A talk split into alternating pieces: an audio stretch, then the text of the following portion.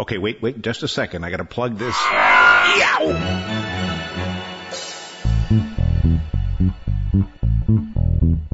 It's TechByter Worldwide. I'm Bill Blinn with an hour's worth of technology news in about 20 minutes. That's because we leave out the sports, most of the jingles, the weather, and the commercials. Podcast number 162 for September 27th, 2009. The more spam changes, the less it changes. The pitches change from time to time, but all the underlying muck remains the same. People keep trying to give me money. Some of them have millions, some of them have just a few hundred thousand, but they keep sending me messages telling me they have a lot of money they'd like to give me.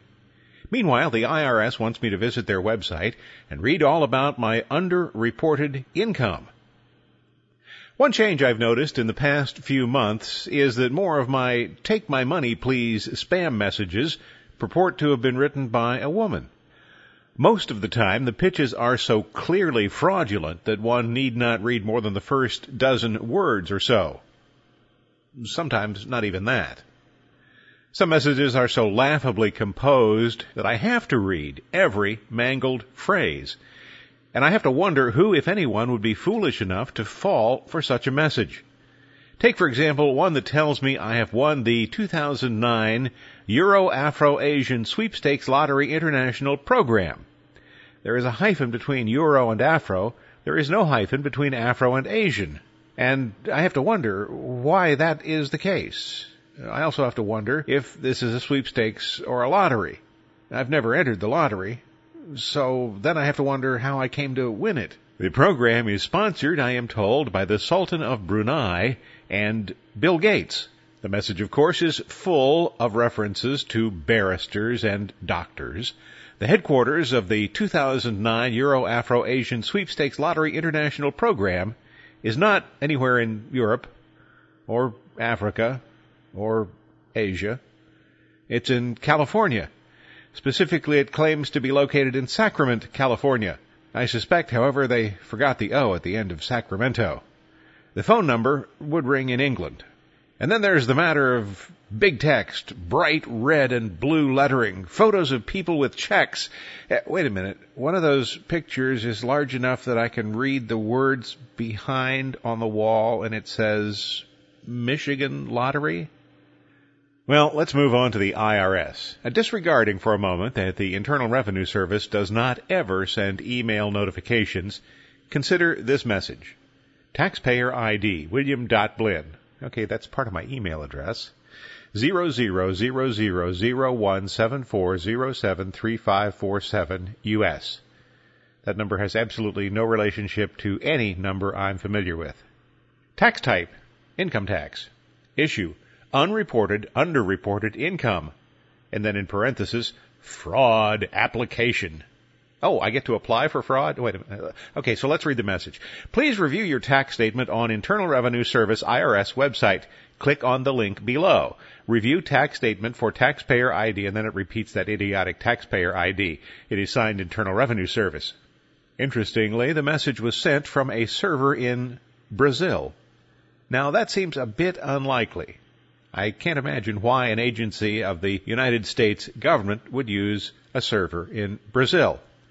And the link the message suggests that I click would actually go to www.irs.gov.nyusa2b.eu. Hmm.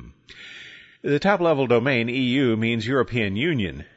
All that junk at the beginning, the www.irs.gov means nothing. What counts is the actual domain name, which is NYUSA2B, and the top level domain, EU, European Union. As far as I know, the IRS has not been outsourced to Europe. A bit of research revealed that the domain nyusa2b.eu is registered to Osuka Noboru, who claims to live in Paris, but on a street that sounds more like it belongs in Prague. As for the domain itself, it no longer exists. The EU registrar shows the domain name as quarantined, which means that the name is currently unavailable because it has been deleted. Deleted domain names are put on a 40 day quarantine as a safety measure before they're released again for registration. The lottery message I talked about initially was an extremely long message. Here's one that's more telegraphic. East West Australia Lotteries. You have won $1 million United States dollars in East West Australia Lotteries. For further development for clarification and procedure, please contact Mrs. Linda Van Loos, Direct Bank Amsterdam, Amsterdam, the Netherlands. The email address is directbank at aim.com. Does anyone seriously believe that any bank in the world would use an AIM account for financial transactions? There's also the small matter of odd spacing throughout the message, strange capitalization, and all that stuff.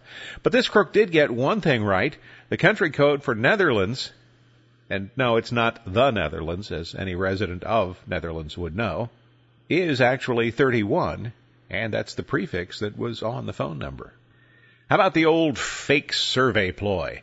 This is an offer to be what is essentially a secret shopper. These kinds of positions do of course exist, but they typically don't pay $100 for half an hour's work, and they don't require you to have an account with any particular bank, as this one does.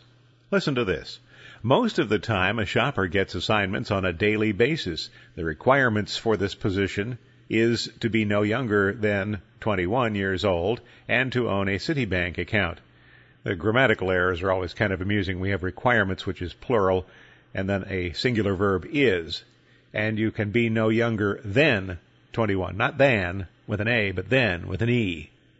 To obtain more information about the offer, I am invited to contact K-I-F-F-I-Y-I-F-8177 at hotmail.com. Well, that address contains two clues about the fraudulent nature of the message. Businesses don't use Hotmail accounts, and legitimate email addresses rarely consist of randomly typed characters. Here's one I call Help Me Get My Dead Father's Fortune Out of the Country. It begins, Greeting. My name is Monica George, with my younger brother Dwayne. Both of us are from Swaziland, and for some reason Swaziland is in parentheses, but presently living here in West Africa. As result of political crisis which lead our living in this country, Dakar, Senegal, with refugee status. I saw your profile email address at site and I became interested to know you. The people who write these things are getting better. This one, for example, was long and it sounded sincere. It included a lot of facts. Monica George, for example, and her brother Dwayne. They'd like me to help them get their dead father's money out of the country, all $8.1 million of it. But there was one significant slip up in the letter. Maybe you caught it as I read it. I'll read it again. I saw your profile email address at site, and I became interested to know you. Site was supposed to have been replaced by something like, oh, say, Facebook. I have a special email address. I use it for all of my communications with website registrars. The email address is any non-registrar mail is spam at blinn.com. Now, if I get a message to any non-registrar mail is spam at blinn.com, and it's not from my registrar, guess what?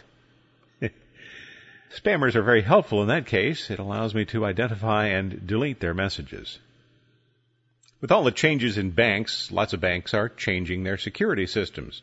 But they don't send out messages advising you of the fact, at least not by email. They'll advise you by some other method. And banks that you don't do business with won't advise you that they've changed their system. I didn't do business with the GMAC Bank, and I'm not going to do business with it now that it's the Ally Bank. And a side note here, A-L-L-Y. Did anyone think when they created this name, which obviously is supposed to look like ally, but A-L-L-Y, how would you pronounce that? I would pronounce that Alley. Would you want to go to the Alley Bank? But I digress. GMAC Bank has recently changed its name to be Ally Bank, and these days we introduce a new version of banking software. As you are registered to be an online account holder, please update your account records. In order to update your account, please follow the link below. And where does the link below go? Uh, it goes to a domain called ltdrvid.com. I'm pretty sure that's not a bank website. Okay, last one, and this is a pretty standard, oh, I'm dying and I want you to have my money message. The only extraordinary aspect of the message is that people still fall for this ploy. Because the person is dying, time is clearly short, so the pressure is on you to conclude the process quickly. You can easily imagine the complications, can't you? You'll of course have to establish an account at a bank so that the funds can be transferred to you. And there will of course be a minimum deposit required. Something fairly minimal since it's going to be an account that will have millions deposited to it. The initial deposit will probably have to be two thousand or five thousand or ten thousand dollars, a mere pittance, but you do have to have the account at this bank or we can't send the money to you. That's one possibility. Or the dying person will actually die and someone else will step in They'll offer to finish the process, of course, but they'll want some sort of payment in advance. The techniques change from time to time, but the underlying pitches remain the same. Protecting yourself from fraudsters of this type is pretty easy. Just be a skeptic. I continue to use and enjoy Windows 7, so this week I thought I'd talk about Windows 7 hits and misses. Windows 7 has a lot more hits than misses. It has impressed me because it almost always does what I hope it would do. I have encountered a few rough edges that Microsoft will need to grind away, but I found more things that just simply work. As it did with Windows Millennium Edition, Microsoft has generally admitted that Vista was seriously flawed. I'm pretty sure nobody's going to have to make that admission about Windows 7. One thing I should probably clarify right away is that when I say Windows 7, I really mean Windows 7 Ultimate, which is the only version Microsoft should have shipped. It's the version I have installed, and although I know that some of the other versions omit some of Ultimate's features, it's the one that I'm comfortable talking about. Most of the situations I describe in talking about Windows 7 will function the same with Windows Professional, and many will function similarly with Windows Home Premium. One of the most significant annoyances that has been solved with Windows 7 is really pretty minor, but it was a significant annoyance for me. Previous versions of Windows allow pop-up dialogues to grab focus regardless of what else is occurring. Windows 7 has eliminated this. When I install an application or allow an update to run, I like to continue working. The installation or update is supposed to happen in the background, but sometimes the application needs an answer to a question.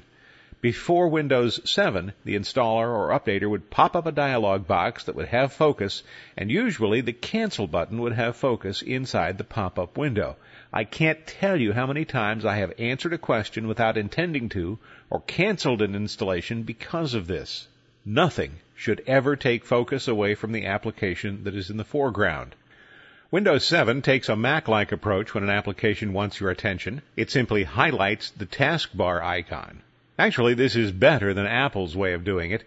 On a Mac, the icon bounces. The bouncing is annoying. Simply highlighting the icon is sufficient. Windows 7 is very good at supporting hardware and even at finding new device drivers for hardware. My notebook computer has a Pinnacle USB 801E HD TV adapter. When I installed Windows 7 several weeks ago, I tried to install the Pinnacle software. No dice. But less than a week later, the Microsoft Update tool said that it had a Pinnacle update for me. Once that was installed, the Windows Media Player could see the device. On the desktop system, I wanted to synchronize my HP iPAQ handheld device with Outlook. The application I had used under Windows XP does not function under Vista or Windows 7, so I downloaded the Windows Mobile Device Center software and installed it. It told me the device wasn't plugged in. It was right. The device wasn't plugged in. When I plugged in the iPAQ, Windows and the application immediately noticed it and installed the required device drivers. Then the Microsoft application suggested it would be a good idea to set up the device. That seemed reasonable, so I continued the process. Users may synchronize one of these mobile devices with no more than two computers. I had previously set up synchronization with the desktop system at the office and with the desktop system at home. The home system now has Windows 7 installed, so I needed to eliminate the previous relationship and establish a new one, even though it was with the same computer. The next step was for Windows Mobile to determine what kinds of data I would like to synchronize among the three devices. I selected all of the options. I needed to give the device a name, and then Windows Mobile told me that the device was connected and that it would start the synchronization process. Wow. Everything should be that easy. Previously, I had mentioned that the installation of Windows 7 creates a Windows.old directory. When you update a computer to Windows 7, you'll get that directory. You might think it's safe to delete it right away, and you might be right, but you could be wrong. Unless you're really stuck for disk space, I'd keep it around for a while. The update process, if you follow Microsoft's guidance, will install settings for many of your applications. Many. Not all. I discovered that some of my Adobe Audition settings were missing. I discovered that on September 12th. Although I thought I had recorded the settings somewhere, I couldn't find them. Where does Audition store its settings? They could be in the registry, but more likely they're in an INI file or an XML file. But where would those files be?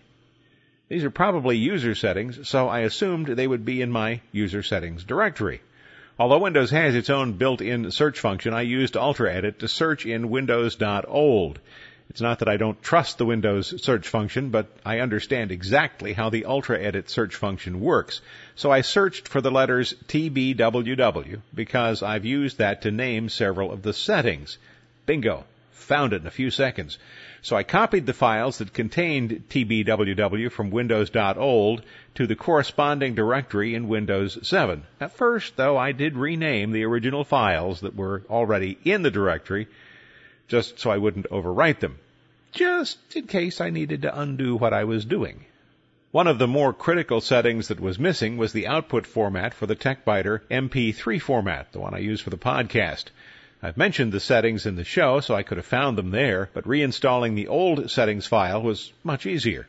Even though I now know where the settings are and how I can easily restore them, that's not quite enough. I really do need a record of what I've done. So I opened Microsoft OneNote, and I'll tell you more about OneNote in a future program. Created a page for audition settings. Besides being on my primary computer at home, OneNote files are stored on an FTP server and they're replicated on my office computer. If I need the settings again someday, this time I'll know where they are. Oh, and several weeks later, I still haven't deleted Windows.old. The file consumes a few hundred megabytes, but it's worth every single bit when I need to recover some information that might otherwise have been lost. Problems. Okay, yeah, there are some. Some of the most significant problems I've encountered involve Windows Explorer. In attempting to grab the scroll bar, several times I have instead grabbed a directory and moved it to a new location. This really is inexcusable, and it shouldn't have made it past alpha testing, much less beta testing and into the release candidates. After encountering the problem more than once, I've started paying closer attention to the scroll bar actions, and when I accidentally grab a directory instead, I know that I can just press escape to cancel the action. But this shouldn't happen. I see it in Outlook too. My preferred email program, the BAT, allows me to move directories, but only if I hold down the Alt key while dragging the directory. A small software company in Moldova has figured out how to eliminate this problem, so I would think that the mighty Microsoft would be able to figure it out too, or at least just copy what RIT Labs has done. Another problem I see with the Windows Explorer is that the left panel, which is typically a list of favorites, drives, and directories, tends to reposition itself without reason or notice. When I click a directory, the list of files and subdirectories appears as expected in the right panel, but then the selected directory is often repositioned in the directory list in the left panel all the way at the bottom of the screen. There's no logical reason for this. I hope it's on Microsoft's list of known bugs. And there are some incompatibilities and other errors. So far I found two applications that should work but don't, and a few oddities that I didn't see under XP or Vista. Corel Graphics Suite X4 cannot be installed. The installer seems to work properly, but then fails near the end of the process while it's trying to write an entry to a data table. Applications are installed, but will not run, and they can't be uninstalled. I have reported this to Corel, and they're working on it. Nero 9 cannot be installed. In a manner similar to what I saw with the Corel Suite, Nero's installer appears to progress normally, but fails near the end. The installed bits must be removed with a Nero General Clean tool. I have reported this problem to Nero, and the company has failed to respond at all. Some of the applications that allow selection of a directory from a drop-down list return the wrong directory name. I think this is a Windows error. For example, if I select D backslash level 1 backslash level 2 backslash level 3, Windows will return D backslash level 1 backslash level 2 to the program. So I have to type in the name of the directory. Not a big deal, but an annoyance. And there's still a lot of disk activity, apparently from Carbonite. Unlike under Vista, this doesn't render the computer completely unusable, but it does slow operations. Carbonite is looking into that issue. Overall, I've got to say, go for it. Despite the minor problems, and most of the problems I've encountered can be characterized only as minor, Windows 7 looks like the best operating system Microsoft has ever released. The big question that must be haunting the halls of Redmond these days is whether corporate buyers will continue to stick with machines that are running XP or migrate to Windows 7. Given the way that OEM versions of Windows are sold, it's almost a sure bet that corporate users will move to Windows 7 as they replace aging XP machines. In most cases, those OEM licenses can't be carried forward to new computers, and Microsoft stopped selling XP as of August 31st, 2009. So the question really isn't whether, but when. Those old XP systems won't last forever, but now at least there is an operating system that's worth upgrading to. In short circuits, if you have visited the TechBiter Worldwide website over the past few years or in the dozen or so years that it was called Technology Corner, you probably know that the new year often brings a site design update. Sometimes the changes are fairly dramatic and sometimes they're barely visible. If there's something about the site that annoys you, now would be a very good time to let me know about it. The width of the site has changed over the years as the average monitor size and resolution have changed. The cascading style sheet that maintains a consistent appearance from week to week has become more sophisticated year by year. I've added JavaScript to control the way the interface works. I'm thinking about creating a weekly table of contents for the site. I'd also like to fix the system that pops up larger images when you click on a thumbnail so that it works consistently across all browsers. To that end, I have been experimenting with a technology called jQuery. It's been around long enough and is mature enough that I'm fairly certain it will be part of TechByter worldwide in 2010. So, let me know if there's something you'd particularly like to see, or something you'd particularly like to not see.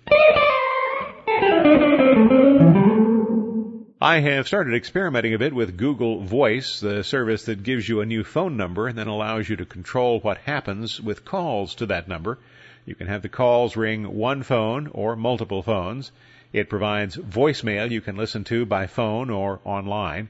It transcribes messages and can send the resulting text to you. Individual callers can be sent to one phone, all phones, or directly to voicemail. And you can use it to make inexpensive international calls too. Google Voice is still available only by invitation. My first impression is that most people are going to love this idea, but privacy experts are going to be very concerned. The concern is reasonable because your every telephone call could be routed through Google. The service has the ability to record your calls. In fact, that's one of the things I like about it. It has voice to text transcription. Something else to like. But all this routing, recording, and transcribing of telephone calls gives Google the kind of capability the East German Stasi could only have dreamed about. It all comes down to how much of your privacy you're willing to give up for the conveniences Google services provide. I'll tell you more about the service after I've used it for a while. If somebody tells you about their old USB 1.0 device, the speaker is either lying or has a bad memory. The commercial USB standard began at 1.1 because 1.0 devices never got out of the lab. USB 2.0 has been the standard for the better part of a decade, although the occasional USB device is still released with a full speed USB 1.1 interface. In this case, full speed was simply a canard by the USB Industries Trade Association to make USB 1.1 devices which run at 1/40th the speed of high-speed 2.0 devices seem fast. USB 3.0 is coming. It will be called Super Speed and will have a sustained throughput of about 4 gigabits per second. That compares to about half a gigabit per second for USB 2.0. In 2007, USB 3 was previewed at an Intel developer forum, and version 1 of the USB 3 specification was released in 2008. Freecom, a Dutch storage company, has announced an external hard drive that uses the new standard. A 1 terabyte drive will cost about $160, but you'll need a new controller card for your PC if you want the drive to run at full speed, so figure another 50 to $60 for that. The company is preparing drivers for Vista and XP. Windows 7 is expected to have native drivers installed before the end of the year. Linux was the first operating system to support the new standard. USB 3.0 is not yet supported by Apple. Here's why you might want one of these drives. Freecom says you could transfer a 5 gigabyte movie from one hard drive to another via USB 3.0 in less than 40 seconds. Thanks for listening to TechByter Worldwide, the podcast with an hour's worth of technology news in about 20 minutes. I'm Bill Blinn. Check out the website www.techbyter.com. And if you like, send me an email from there. Thanks. Bye bye.